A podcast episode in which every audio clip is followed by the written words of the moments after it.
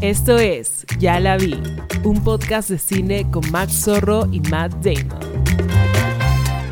Hola, ¿qué tal? Esto es un episodio nuevo de Ya la vi. Yo soy Alberto Castro y estoy una vez más con mi co-conductor aquí a mi lado. Hola, ¿qué tal? Soy Matt Damon y bienvenidos a otro episodio de Ya la vi. Esta vez también tenemos otro invitado, un amigo ya de hace mucho tiempo, Tirso Vázquez. Hola, muchas gracias. Estoy acá presentándome por primera vez en este gran espacio. Crítico, TikToker, ¿qué más? Tuitero, aunque ya no es tuitero, es exero, que suena a ser pornero, pero no eres pornero. No, no, no, no, ya no. Ya no. Pero nada, gracias por haber venido a este espacio. La idea de aquí es, como, so- como ya dice el título, conversar sobre las cosas que ya vimos. Y para hablar de varias películas recientes que quizás no necesariamente eh, son tan comerciales o grandes como Wonka o Napoleón, que hemos hecho episodios de ellos separado, queríamos juntar varios de los estrenos que ha traído Netflix en los últimos meses. Y este. Y de paso hablar un poco de Netflix, ¿no? Yo recuerdo mucho de que al inicio del 2023 Netflix sacó un video que decía todas las semanas una película, una serie, una cosa así. ¿ya? Entonces, claro, el, el- como, como que Netflix ha creado esta promesa gigante de entregar contenido todo el tiempo, que obviamente me imagino que es algo que los accionistas también les tienen que ofrecer porque con eso mantienen a sus suscriptores. Y eso ha llevado a que, no sé si han visto de que últimamente cuando uno dice película de Netflix, ya se siente como, mm, es una de estas películas de regular medi- mediana calidad que se producen en masa y que se almacenan ahí, que las ven quizás mucha gente y ahí se de ellas para siempre, ¿no? Sí, creo que, creo que hay un poquito como esa sensación de, de la novedad un poco, ¿no? Esa frescura como de vamos a sacar un- una línea muy reconocible porque los productos de Netflix tienen claramente un- una estética o unas ciertas temáticas que están como muy de, eh, vinculadas a ciertas coyunturas que ocurren, ¿no? O los algoritmos también, pues, ¿no? O estrellas como grandes, nombres. hay, un, hay una necesidad un poco de, de estar conectado con, con lo que está ocurriendo, ¿no? Y creo que ese fenómeno, de alguna manera, o sea, lo que te indica es, sí, o sea, una, eh, una estrategia, eh, un posicionamiento, eh, pero luego ya es diferente cuando ya empezamos a analizar los contenidos que se están produciendo allí, ¿no? En el caso de, por ejemplo, también hay que hablar un poquito la, este, tal vez la distinción entre lo que es este producir contenido de Netflix y lo- los contenidos que Netflix distribuye, ¿no? Eh, en el caso de- del irlandés, por ejemplo, me parece que la distribución fue por Netflix, pero no es una película de Netflix, me parece, no estoy seguro. Claro. De- creo que habían como varias empresas involucradas en la producción, entonces debe haber habido una división ahí de presupuestos. Y mencionaba el caso de Irishman porque es más bien muy diferente a los contenidos que suele ofrecer Netflix, ¿no? Entonces, eh, por ahí esa variedad sí está buena, pero eh, Pero creo que es un tema de calendarios, alucina. O sea, porque si te pones a pensar, en general todos los distribuidores, todas las empresas de producción de allá, desde octubre, noviembre, empiezan a estrenar sus películas, entre comillas, del Oscar, ¿no?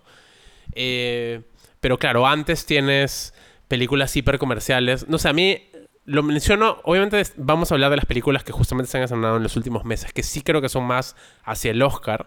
Pero durante el año Netflix ha estrenado muchísimas películas que probablemente gente ya las vio y ya se olvidó de ellas. No sé, recuerdo haber visto Extraction 2, por ejemplo, con Chris Hemsworth, que es una película que me imagino yo que vio muchísima gente, pero que si a la gente le preguntas hoy, oye, ¿y esta película te acuerdas? Probablemente se vayan a haber olvidado de ella.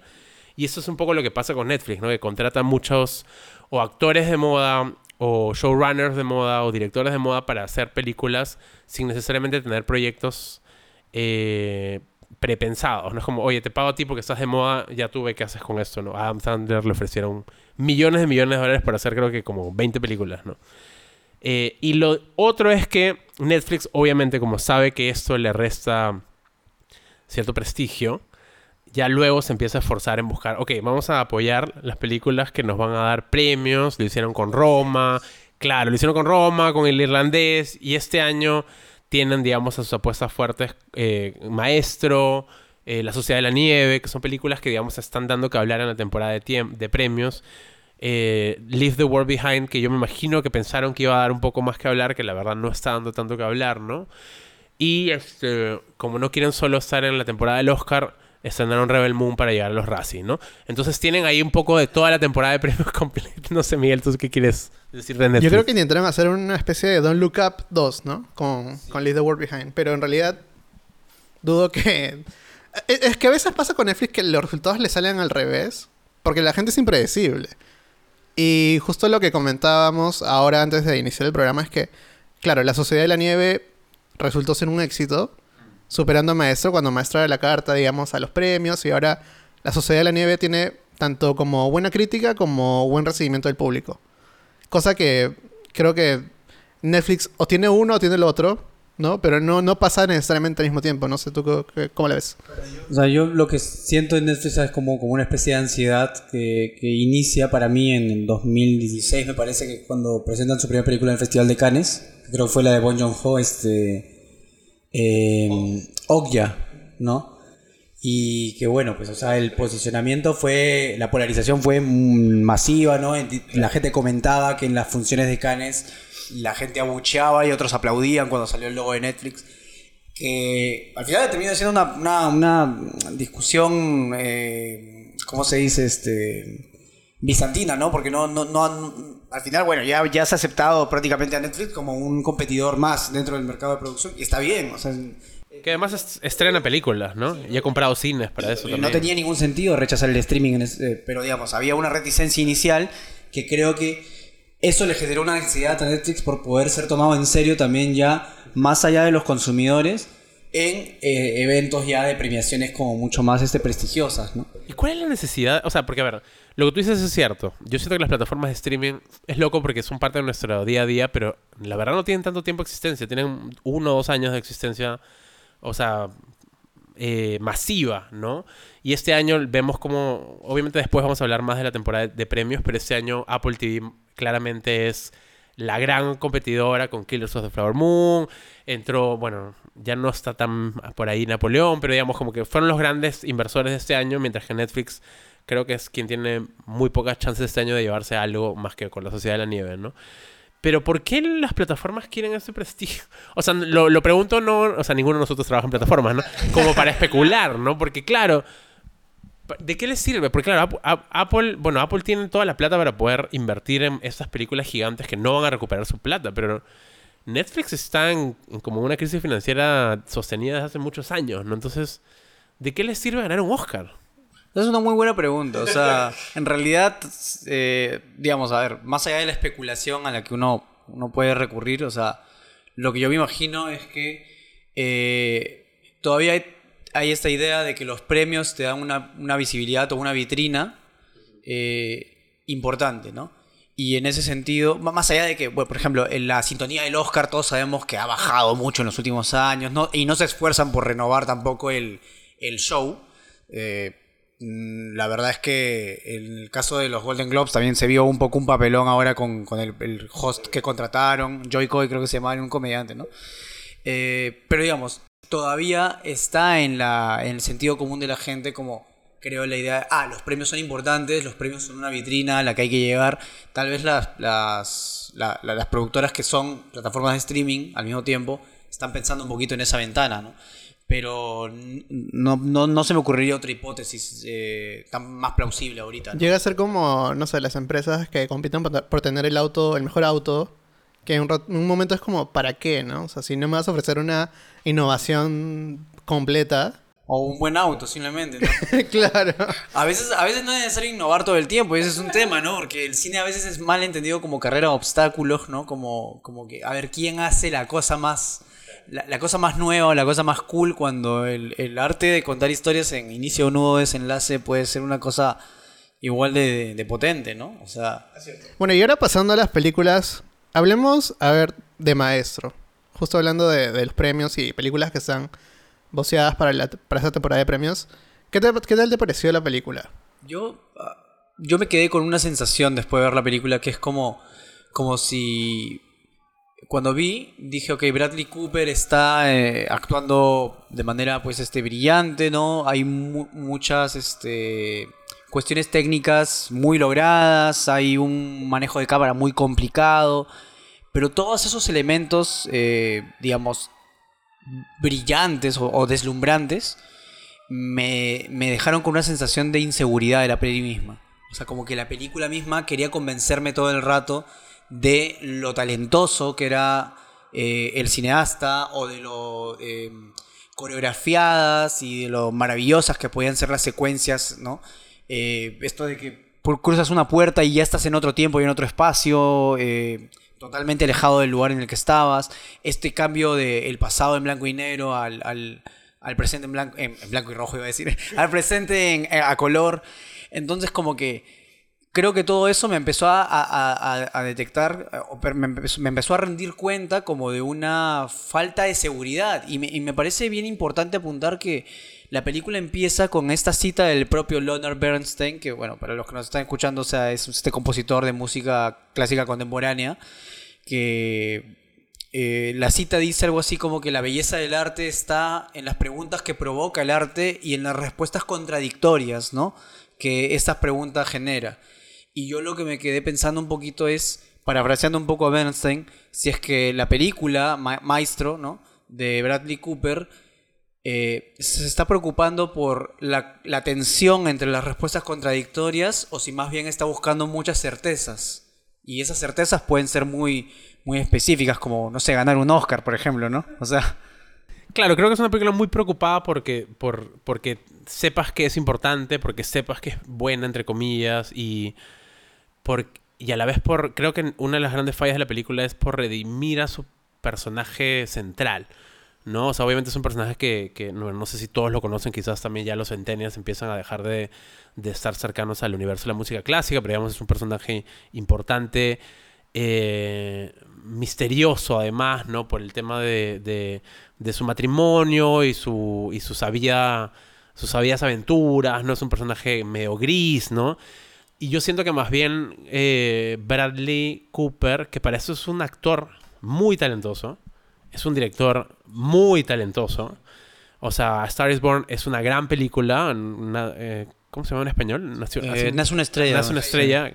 Es- a mí me parece una gran película. eh, que claramente es un actor que ha aprendido de los mejores. O sea, trabajar con, con los mejores directores en, en- en- en los últimos años lo llevó también a quizás entender cómo manejar la puesta en escena, cómo manejar a, lo- a la- a su equipo técnico, ¿no? A sus actores, cómo dirigirlos, ¿no? Eh, pero siento que peca de, de, por un lado, lo que tú mencionas de, de esta sensación de que todo está demasiado controlado. Entonces eso ya le quita una sensación de, de asfixia, ¿no? organicidad. Se siente, sí, te asfixia un poco que todo es como demasiado... O sea, no hay aire para, para, para verdad, para realidad. Todo está como, como manipulado, ¿no? Y, y, y por otro lado, esa sensación de querer redimir a un personaje que quizás se hubiera beneficiado de, de mantenerse en un espectro un poco más gris. Esa necesidad de responder. Porque al final me parece interesante que hayas mencionado ese, ese quote, porque al final la película sí te dice, no, él sí la amó y él sí fue una buena persona y él sí se arrepintió y él sí creció, ¿no?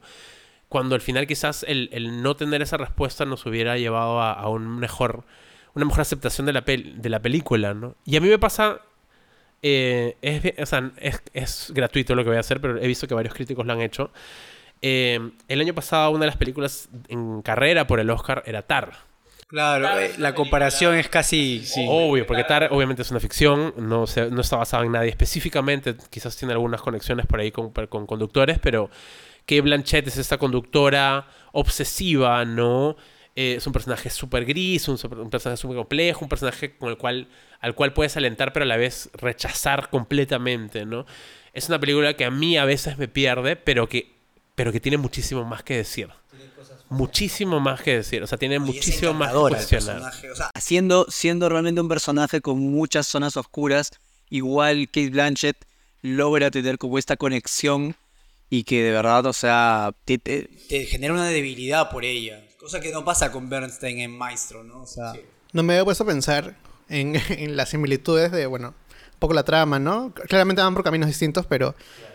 Y, y justo es, pasa lo que no pasa en Tar, ¿no? Que en Tar, la protagonista, ella, o sea, Kate Blanchett es nuestra estrella. En cambio, en, en la película de Maestro, o sea, totalmente el protagonismo lo roba Carey Mulligan. Que en realidad es la estrella de la película y sin, la, pel- sin ella la película no hubiese sido lo mismo. Yo creo que ella básicamente es la que debería estar claramente nominada y, y que en realidad no, no veo un, un, este, maestro sin ella.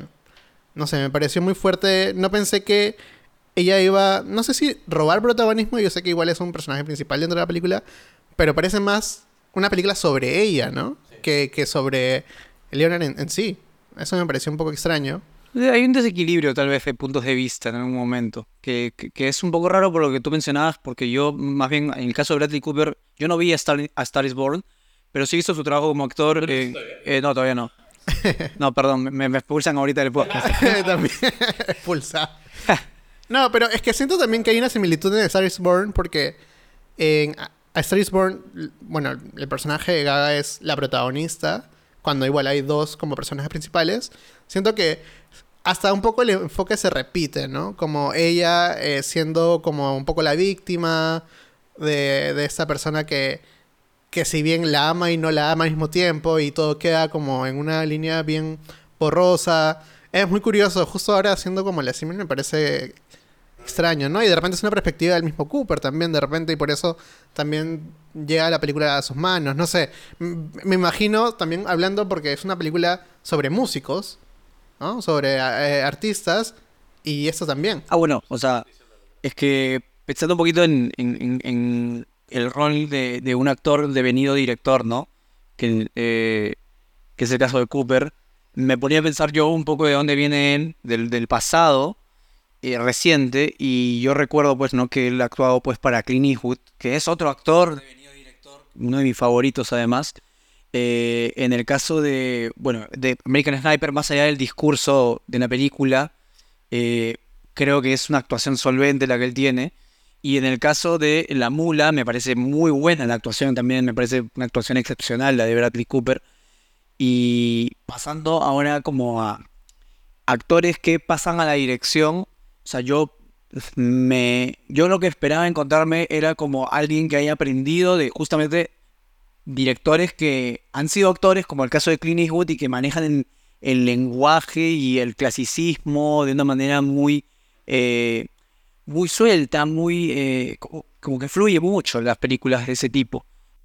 Mira el Star is Born, porque realmente A Star is Born es la revelación de un director que, que, que sabe generar mucha tensión a partir de, de, de- no sé, pienso, no sé, el, el primer concierto en el que el personaje de Gaga canta, me parece una escena increíble, increíble, increíble, y es una escena de, de una acción tan simple como, oye, ven a cantar y canta, pero la, la escena está construida de una forma eh, que te muestra un director que tiene un súper talento y una, un super, una super mirada. Pero si comparo Star is Born y Maestro, a pesar de, lo que ha mencionado Miguel, de que sí es cierto, no me había puesto a pensar en los paralelos temáticos de este hombre asfixiando a esta, a esta mujer, ¿no? Este, solamente que en A Star is Born la protagonista sí es Lady mientras que en a Maestro el personaje al cual tú deberías en realidad seguir es a él en teoría, ¿no? Pero en realidad nunca terminas de entender su universo personal o su conflicto o, si o- qué es lo que está sintiendo, sino más bien la ves más a ella como aceptándolo y cuestionando si qué tan bien hizo de aceptar esto o no. Y, de, y, lo que agradezco es que, claro, no te la muestran como alguien que lo culpa de nada, sino como que ella misma empieza a cuestionar su propia, eh, no sé si su autovalía o su, su querer o qué tanto lo quiero, qué tanto... Una dependencia que se empieza a generar, ¿no? Pero igual son películas estilísticamente diferentes. O sea, Star is Born no hay esta búsqueda del preciosismo. No hay una búsqueda de que todo sea prolijo y lim... No, es como una película muy, muy de cámaras en manos, muy de, de- de la imperfección de dos personajes conversando en la calle. Me creo que la escena del, saliendo del supermercado me parece preciosa y es una película... Es una escena como que no es que tenga estas luces maravillosas puestas y, y estos encuadres maravillosos que Maestros más bien privilegia esos momentos. Y más bien los momentos de Maestro que yo a mí más me tocan son esos que tienen menos artificio, ¿no? Ese momento en el cual ella eh, no puede más y se lanza a la piscina, ¿no? Y el plano en vez de, no sé, pues eh, el preciosismo hubiera sido, no sé, estar muy cerca y bajar en cámara lenta mientras ella se tira, no sé, cual sea, cualquier cosa, ¿no? Prefiere completamente alejarse y aislarla y, y hacernos sentir ese vacío que ella está sintiendo en ese momento. Esos creo que son los momentos que más aprecio desde la puesta en escena, ¿no? Sí, no, y además, o sea, para, digamos, eh, rescatar algunas cosas de la puesta, de, de la, de la dirección, ¿no? De, de la propuesta de Bradley Cooper. O sea, creo que algo que también está bueno también es este, este tipo de cosas que son un poquito más sutiles, ¿no? Como cuando, bueno, no voy a revelar, no voy a spoilear, ¿no? Pero hay un personaje al que le pasa algo que es como muy nefasto en un momento y luego, pues, este, este personaje... eh, tiene pues este, una, una caída muy grande, no voy a decir cómo, pero eh, luego hay un plano de la casa, como que creo que tiene vista al mar me parece, y sale la esposa corriendo y luego sale detrás de ella Bradley Cooper, ¿no? Y como que la coge en brazos y la regresa a la casa. Y eso de ahí es un, es un simbolismo de lo que va a pasar en la historia. eh, y, y también es un poco como una manera mucho más este, sutil y mucho más interesante de contar lo que, en, lo que, en lo que va a terminar un poco ese, e- ese drama, ¿no? Eh, creo que esas son fortalezas de la película y por eso creo que no estamos ante una mala película, pero No. no, es una maravilla, ¿no? No. O sea, Es un película un poco decepcionante, quizás, ¿no? ese es el pues, Como para cerrar y pasar a hablar de la siguiente película, igual quería mencionar, porque sí me parece muy interesante que este proyecto ha pasado por manos de dos gigantes. Es una película que originalmente iba a dirigir a Scorsese, que después pasa a las manos de Spielberg y que luego pasa a las manos de Cooper. Y por eso es que salen aún como productores, porque ellos son un poco quienes estuvieron manejando el proyecto hasta que de pronto termine en manos de Cooper. Entonces, en algún multiverso existe Maestro dirigido por Spielberg y en otro dirigido por Scorsese, ¿no? Y como último es que en las últimas semanas, me da pena Bradley Cooper, ¿ya? porque en las últimas semanas, eh, y eso vamos a analizarlo en las campañas, cuando hablemos del Oscar, digamos, eh, siento que especialmente estos últimos dos años el Oscar eh, se está viendo muy influenciado por lo que sucede en redes sociales, pero muy fuertemente. O sea, lo que pasó con Andrea Riseborough el año pasado de ser nominada de pronto porque un montón de actores hicieron historias sobre ella, es como eh, algo así. Y este año el internet le ha dado la espalda a Cooper y lo odian. O sea, en redes tú ves, o sea, en, en los Globos de Oro cuando ganó Cillian Murphy hay un momento de que este es Bradley Cooper luego de enterarse de que ganó Cillian Murphy y te ponen el video de Kate Blanchett en Tar cuando entra y saca al conductor. es increíble. claro, o sea, claro. hay un montón de memes y claro, lo, lo- lo están poniendo como este huevón que, que ha hecho esa película solamente para ganar el Oscar y que está perdiendo y que está frustrado cuando en verdad probablemente no sea así. No, no, no lo sabemos, no lo conocemos, no es nuestro amigo, ¿no? Como- Bueno, sí, es mi, es mi pata, ¿no? Además hay todos estos chismes que salieron comentarios, ¿no? Que dejaron muy mal a Bradley Cooper de estos de... Como director, él no permite asientos en su en, durante la producción, que cuando la gente se sienta, como corta la energía. Entonces, ya se está viendo como alguien que es terrible, un terrible director, horrible trabajar con él. Y todo eso ahorita en redes sociales como, no sé, Twitter o, o qué sé yo, TikTok. Comentar eso ya de por sí hace que la gente que de repente no está tan aware de, la película en sí, solo por ese comentario no quiera ver la película, ¿no? No le la, importancia. Y la gente que de repente la ve ya no conecta igual. Entonces termina pasando esto, ¿no? De que películas mucho más, este, voy a decir un poco como friendly con, con, el, con, el, con el espectador, como la Sociedad de la Nieve, terminan funcionando más. Porque uno, te enganchan más. Y claro, porque tu- tus personajes no terminan cayendo terrible. O sea, un poco creas ese anticuerpo y dices, no, prefiero ver esta a ver a Bradley Cooper, que en un tiempo era un actor como súper amado, ¿no? Que, o sea, ha actuado en películas románticas, ha actuado en blockbusters, creo que Guardianes de la Galaxia también es como... claro. Entonces, viniendo de, de- de películas tan, tan grandes, que termina así como un poco a capa caída es, es triste, pero bueno. Bueno, tampoco es el ocaso de su carrera, ¿no? Pero No voy a, no voy a llorar por un millonario. No, vamos a ver, Este- vamos a ver. Yo creo que lo va, lo, va, lo va a hacer mejor en otro momento. Pero ahora que has hecho ese pase maravilloso, Miguel, para hablar de, la, de, de esta película que ha sido un exitazo en vistas en Netflix, y a la vez siento yo que va a ser un exitazo en la, temporada de premios, principalmente porque la que ha ganado el Oscar a Mejor Película Extranjera no puede competir al Oscar a Mejor Película Extranjera, que es Anatomía de una Caída, porque Francia en una decisión extraña decidió no mandarla como su película. Entonces yo creo que ya la Sociedad de la Nieve tiene casi asegurado, casi digo porque ojalá que Kaurismäki gane, pero digamos, casi asegurado su Oscar a Mejor Película Extranjera. Hablemos de la sociedad del, del- del- de la sociedad del anillo, voy a decir. De la sociedad de la nieve. que es esta película este, basada en el accidente de este avión uruguayo en, en- en- en- en los... En, Los 70s. en- sí, pues, En los los Andes. 70 en los Andes, ¿no? Que tuvieron que sobrevivir más de un mes, obviamente a bajísimas temperaturas y en condiciones extremas, ¿no? Se hizo una película ya basada en esta, en esta ah, en situación, en ese accidente, en esta... En los años 80, no, creo, 90, 90s. que se llamó Viven, ¿no? Que es una película que fue muy conocida Con en su Ethan- momento, Ethan ¿no? Me parece que era uno de los protagonistas. Sí, creo que sí.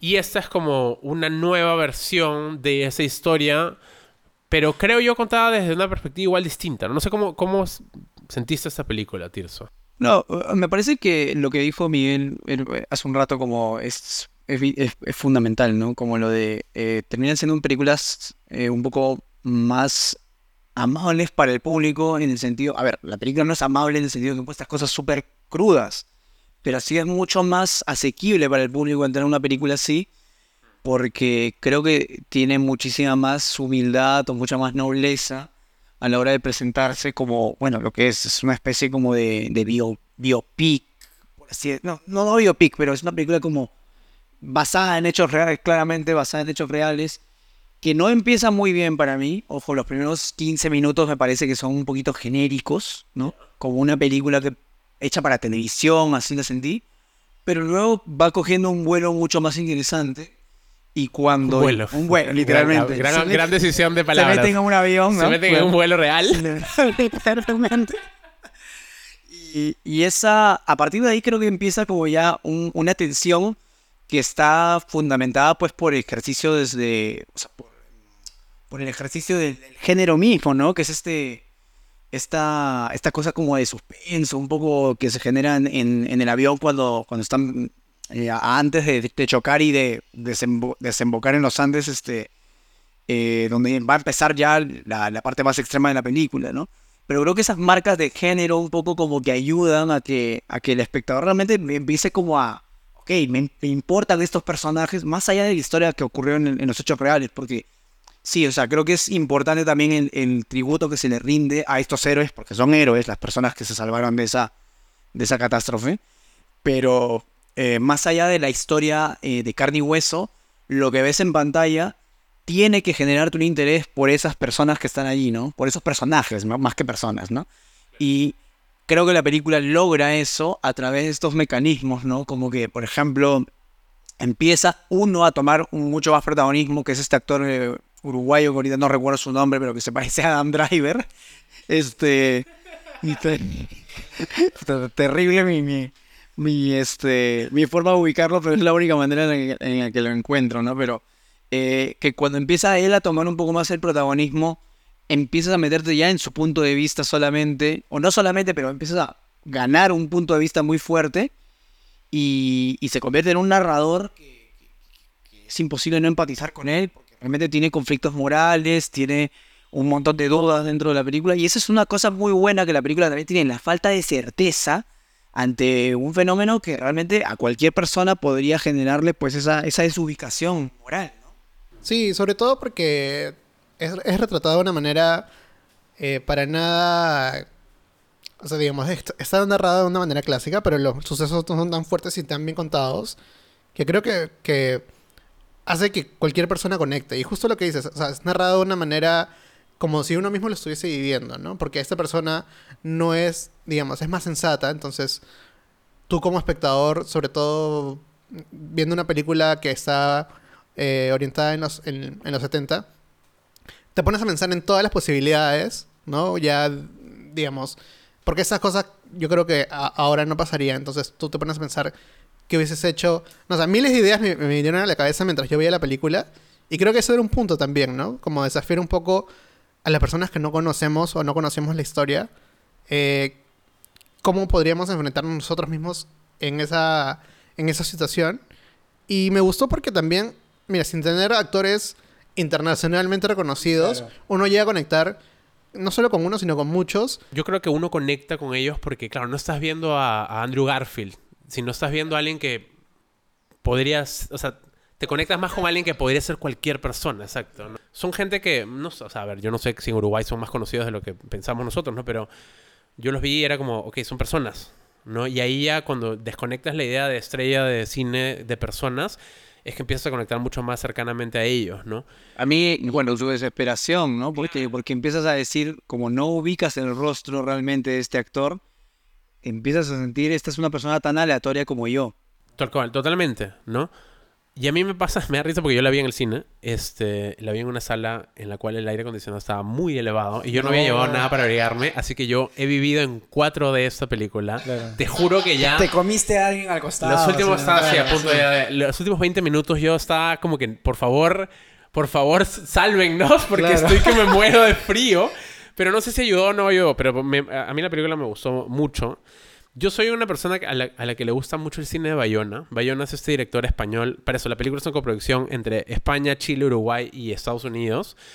Y el director es español. Y el director ha hecho La huérfana, el director ha hecho Lo imposible, el director ha hecho Un monstruo viene a verme, que son todas películas que a mí me gustan mucho.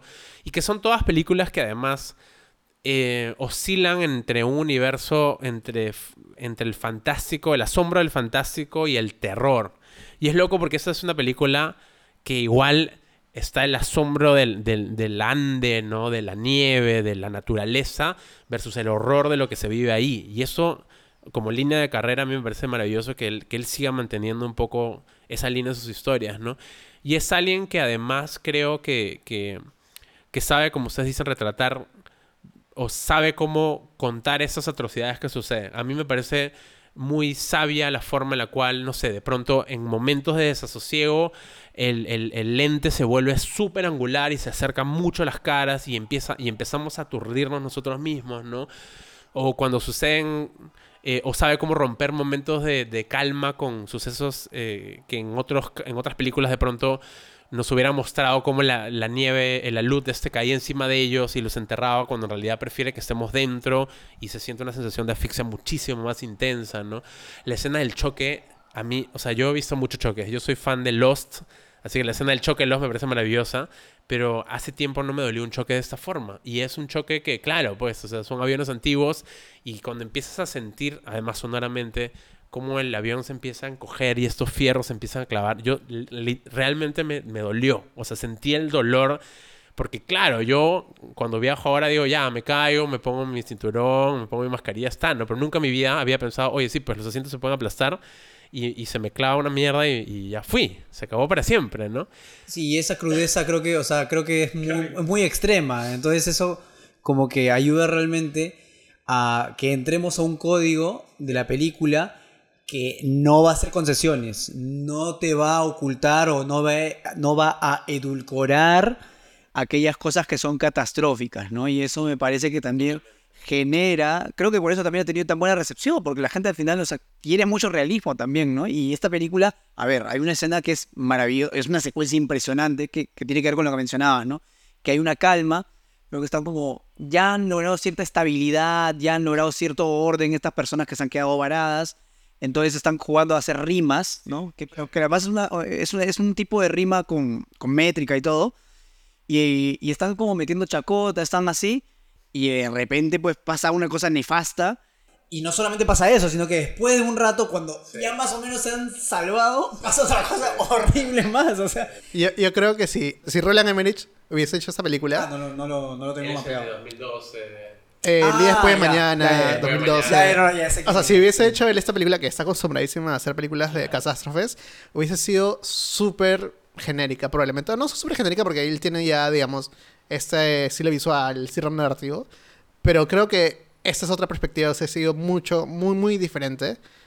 Y no hubiese tenido tal vez el mismo impacto porque también está, creo que, narrada con una eh, calidez y, y sensibilidad eh, muy particular, ¿no? O sea, la- la- el debate de ¿nos comemos a las personas muertas o no? Es, es increíble, o sea, es- todo esa- ese debate, esa conversación es muy fuerte, ¿no? O sea, estamos con los dos extremos y, y el narrador eh, que también está como, digamos, se opone al, al hecho y que al final termina cediendo porque obviamente se va a morir. No sé, son, son eh, partes de la película que a mí me parecen como muy icónicas y sobre todo muy importantes porque también eh, nos lleva después que una vez que ya son rescatados a preguntarnos las mismas preguntas que ellos se podrían hacer, ¿no? Eh, ¿Valió la pena hacer lo que hemos hecho? Eh, y justo también dicen, es un mensaje como para los sobrevivientes, ¿no? Ustedes que están vivos, este, digamos, eh, es como un llamado a, a que, no sé si aprovechar su vida, pero digamos, como si hubiesen sido escogidos. Es como un mensaje un poco extraño por ese lado, pero al mismo tiempo es, o sea, ¿por qué estamos vivos nosotros y no ellos? Un poco también va a ser la reflexión. O sea, ¿por qué hemos sobrevivido nosotros y no ellos cuando son personas con el mismo valor humano, con que por más de que hubiesen tenido, no sé, 20, 30 años o 10 años menos o más, eh, es- han fallecido, ¿no? ¿no? Y, y- y siento que eso es un poco también de donde parte todo el dilema de la película y por qué ha cautivado tanto a la gente, porque cualquier persona, y vamos volviendo al principio, ¿no? Cualquier persona se identificaría con todo lo que ha sucedido y claramente a todos nos gusta ver eh, al humano en modo sobrevivencia, ¿no? O sea, creo que eso te, te mantiene despierto durante toda la película. O sea, creo que también porque te cuestiona lo que tú vas a decir, lo del tema moral. O sea, ¿qué, cosa es moral? O sea, ¿hasta qué punto está bien lo que han hecho o no? Y la película, yo creo que se construye desde un no está bien a un. A, a empezar a tratar de cuestionar ese no rotundo que claramente ahorita en eso, como sociedad nosotros decimos, no, pues no te veo, Miguel, y veo tu brazo y me da un poco de apetito, ¿no? Claro. Este, pero claro, empieza con un no y empieza como a... Porque tú como espectador incluso dices, no, o sea, no, o sea, Claro. no se puede. Y, es- y mientras empieza a avanzar la misma película, empieza como a hacerte a ti mismo dudar cosas y hacerte pensar en cosas, ¿no? Y creo que lo que más me gusta, porque que es lo que normalmente Hollywood haría, es lo, o lo otro que tú mencionas, ¿no? Esta idea de que este fue como el gran milagro en teoría de, de- de- los accidentes de Uruguay, ¿no? Que 18, 18 personas creo sobrevivieron, ¿no? Pero fue realmente un milagro eso, o sea, fue... Y, la película termina con esa gran pregunta, ¿no? Ese maestro, que hablamos de maestro y las preguntas que debería pre- preguntarte, que más bien maestro les responde, acá te deja con la gran pregunta. ¿Eso fue un milagro?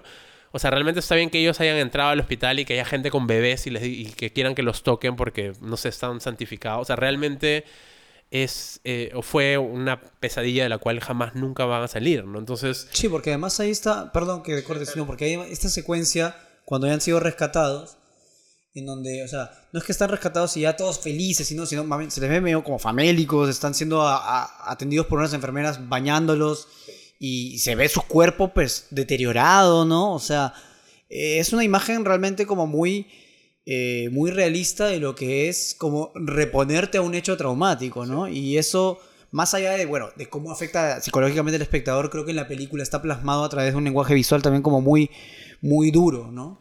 No, y que termine así, creo que es importante, porque de muchas formas el espectador ha vivido con ellos. Eh, como la película es larga, hemos visto muchas cosas, nosotros mismos hemos vivido. Y es raro porque cuando, o sea, yo sentí esta cosa de cuando ya los logran rescatar, una película convencional de Hollywood, de Romaland Emmerich probablemente, es, es un final muy feliz, es un final de reencuentro, es un final luminoso, es un final en el cual tú oh, sientes el alivio y sueltas un poco la, la tensión, ¿no? Pero acá es un final muy contradictorio, porque tú sientes esta, este alivio, pero a la vez este horror de saber que estas personas van a vivir y no sabes qué va a pasar después, o sea, porque no, la película no quiere contarte nada más, ¿no? Pero sí te quiere dejar esa puerta abierta y por eso termina con este cuadro de ellos. O sea, al final no es un final feliz, es un final horrible, pero feliz, pero maravilloso, Es- es pero trágico, ¿no? Es, es aliviante al mismo tiempo que es este sigue siendo traumático, ¿no? Sí. Sí, Pero sí, vean esa película y bueno, sí, realmente ya- buena. como para cerrar, igual no hay mucho que decir, creo, de las otras películas que se han estrenado en los últimos meses de Netflix, pero igual quería hablar muy rápidamente de Leave the World Behind, que es esta película de Sam Snail, que es este... Quien se hiciera conocido por la serie, este... ¿Cómo se llama la serie? Mr. Robot, de, de- de la que yo quise ser defensor mucho tiempo hasta que me empezó a decepcionar. La realmente. primera temporada es buena. Yo, la primera temporada yo la adoré. La segunda me empezó como a generar dudas y la, a partir- la Claro. tercera y la cuarta las detesto realmente. sí. O sea, es un director que, que, que es bien cerebral, pues. No es un director cerebral, es un director... es canchero. con muchas ideas, es un director este, que, fascinado por lo distópico, fascinado por, por la, la crisis de la humanidad, ¿no? Es esos directores pesimistas, este, que puede ser interesante. Creo que Leave the World Behind empieza bien, o sea, tiene un planteamiento interesante, Pero luego a mí me pierde. Siento que la película se alarga mucho. Perdón, para quienes no han visto la película, es la historia de esta familia que alquilaba una especie de Airbnb, ¿no? Que es una mansión grande y cuando llegan al Airbnb empiezan a suceder cosas extrañas en el mundo. Y en la casa aparecen un señor y una niña, una, bueno, una joven que dicen que son este, dueños de la casa, ¿no? Y ellos no saben si aceptarlos o no. Y ahí empieza como un poco el dilema en medio de este, entre comillas, fin del mundo y la desconfianza que existe entre esos personajes, ¿no? Eh, siento que la película quiere muy explícitamente decirte, el mundo está cagado porque no confiamos el uno en el otro, y te lo repite, y te lo repite, y te lo repite verbalmente. Todo ese último acto es literalmente personajes diciendo, pero es que tenemos que confiar en nosotros, el mundo está mal porque no confía y confía. Es como, ya amigos, ya entendimos, o sea, ya lo entendimos desde el primer momento que se encuentran estos personajes, ya sabemos que el problema es la desconfianza. Entonces sí siento que llega a ponerse un poco este expositiva con su con su tema. Sí, o sea, creo que el- el- le gana lo discursivo, ¿no? En, en- en varios momentos. Y, a ver, o sea, eh, a mí también como que la primera media hora me pareció como que, ok, me generaba una intriga, ¿no? Como de qué, qué es lo que está pasando porque empiezan a ocurrir eventos realmente, pues, este, o sea, alucinantes, ¿no? Como este barco que encalla en la playa y nadie sabe qué pasa. Los celulares ya no tienen señal, la televisión ya no conecta con los canales. Llegan esto, este señor que es Ma- Mahershala Ali, ¿no? con, con su hija, creo, y llegan. Y le dicen, nosotros vivimos acá, entonces por favor déjenos quedarnos. Nadie tiene idea de qué está pasando en el mundo. caen estos folletos que están en árabe, ¿no? Entonces como que, y que dicen creo que destruyan América, algo así dice, ¿no? Eh, entonces como que, ok, tienes una primera media hora donde te van dejando unas semillas ahí y dices, ok, promete algo acá como de qué es lo que está ocurriendo. Y luego el ocultamiento de esa información para mí se hace demasiado largo para tener encima un último acto, como mencionas, este, eh, Muy explicativo, muy eh, pedagógico.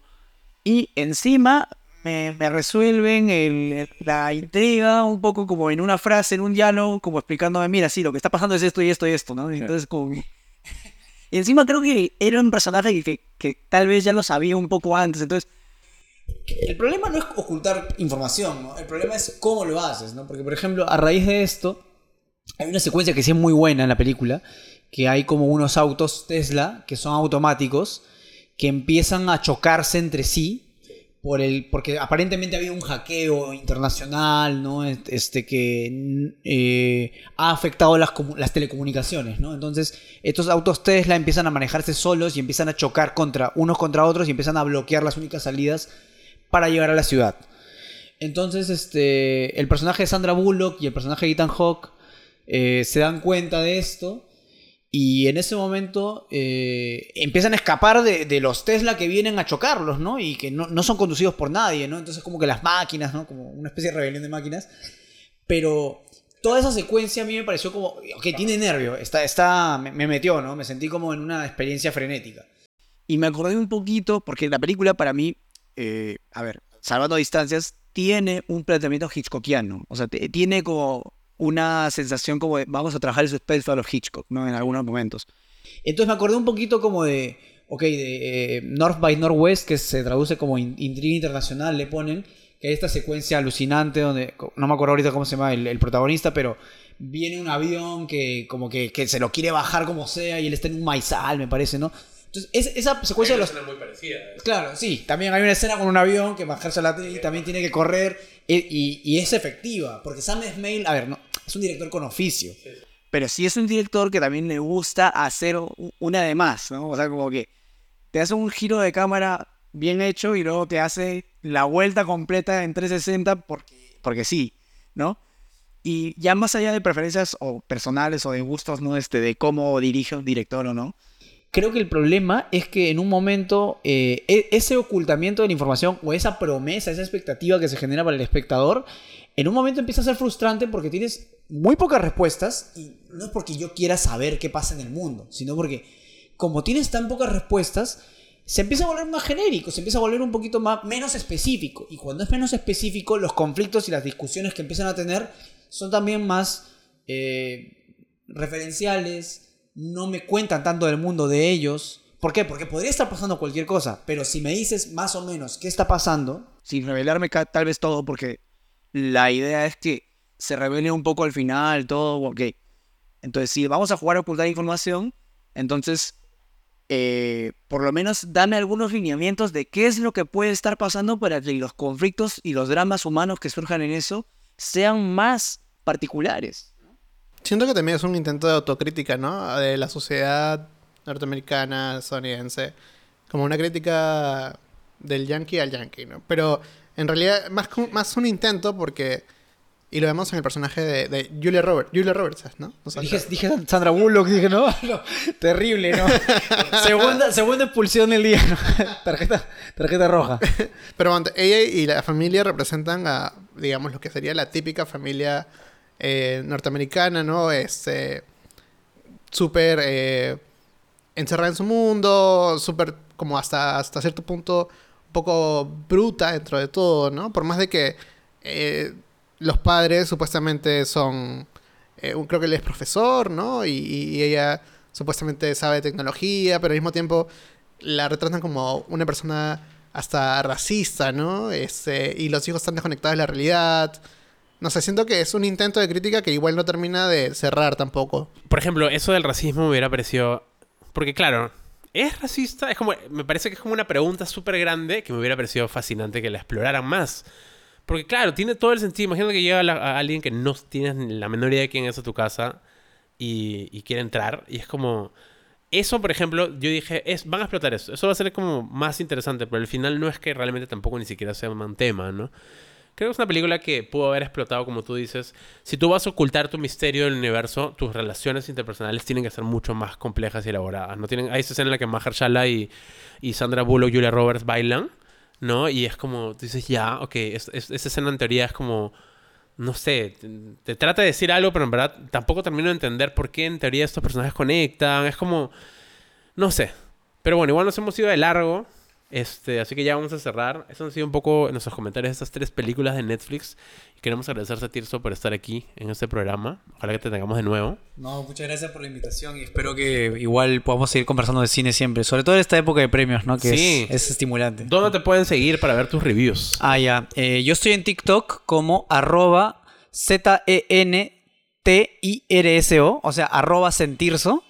Eh, y bueno, Tirso Vázquez es mi nombre, entonces me pueden, escri- eh, me pueden eh, encontrar por TikTok. En Twitter también estoy como Sentirso y bueno, sí, también pu- me pueden encontrar por Instagram también con ese mismo este, nick. En, Le- en Letterboxd también me pueden encontrar como Sentirso, sí. Y bueno, se vienen más episodios para hablar de la temporada del Oscar, de más películas, de más estrenos. Y nada, gracias en verdad por escucharnos. Despídete tú, Miguel, también.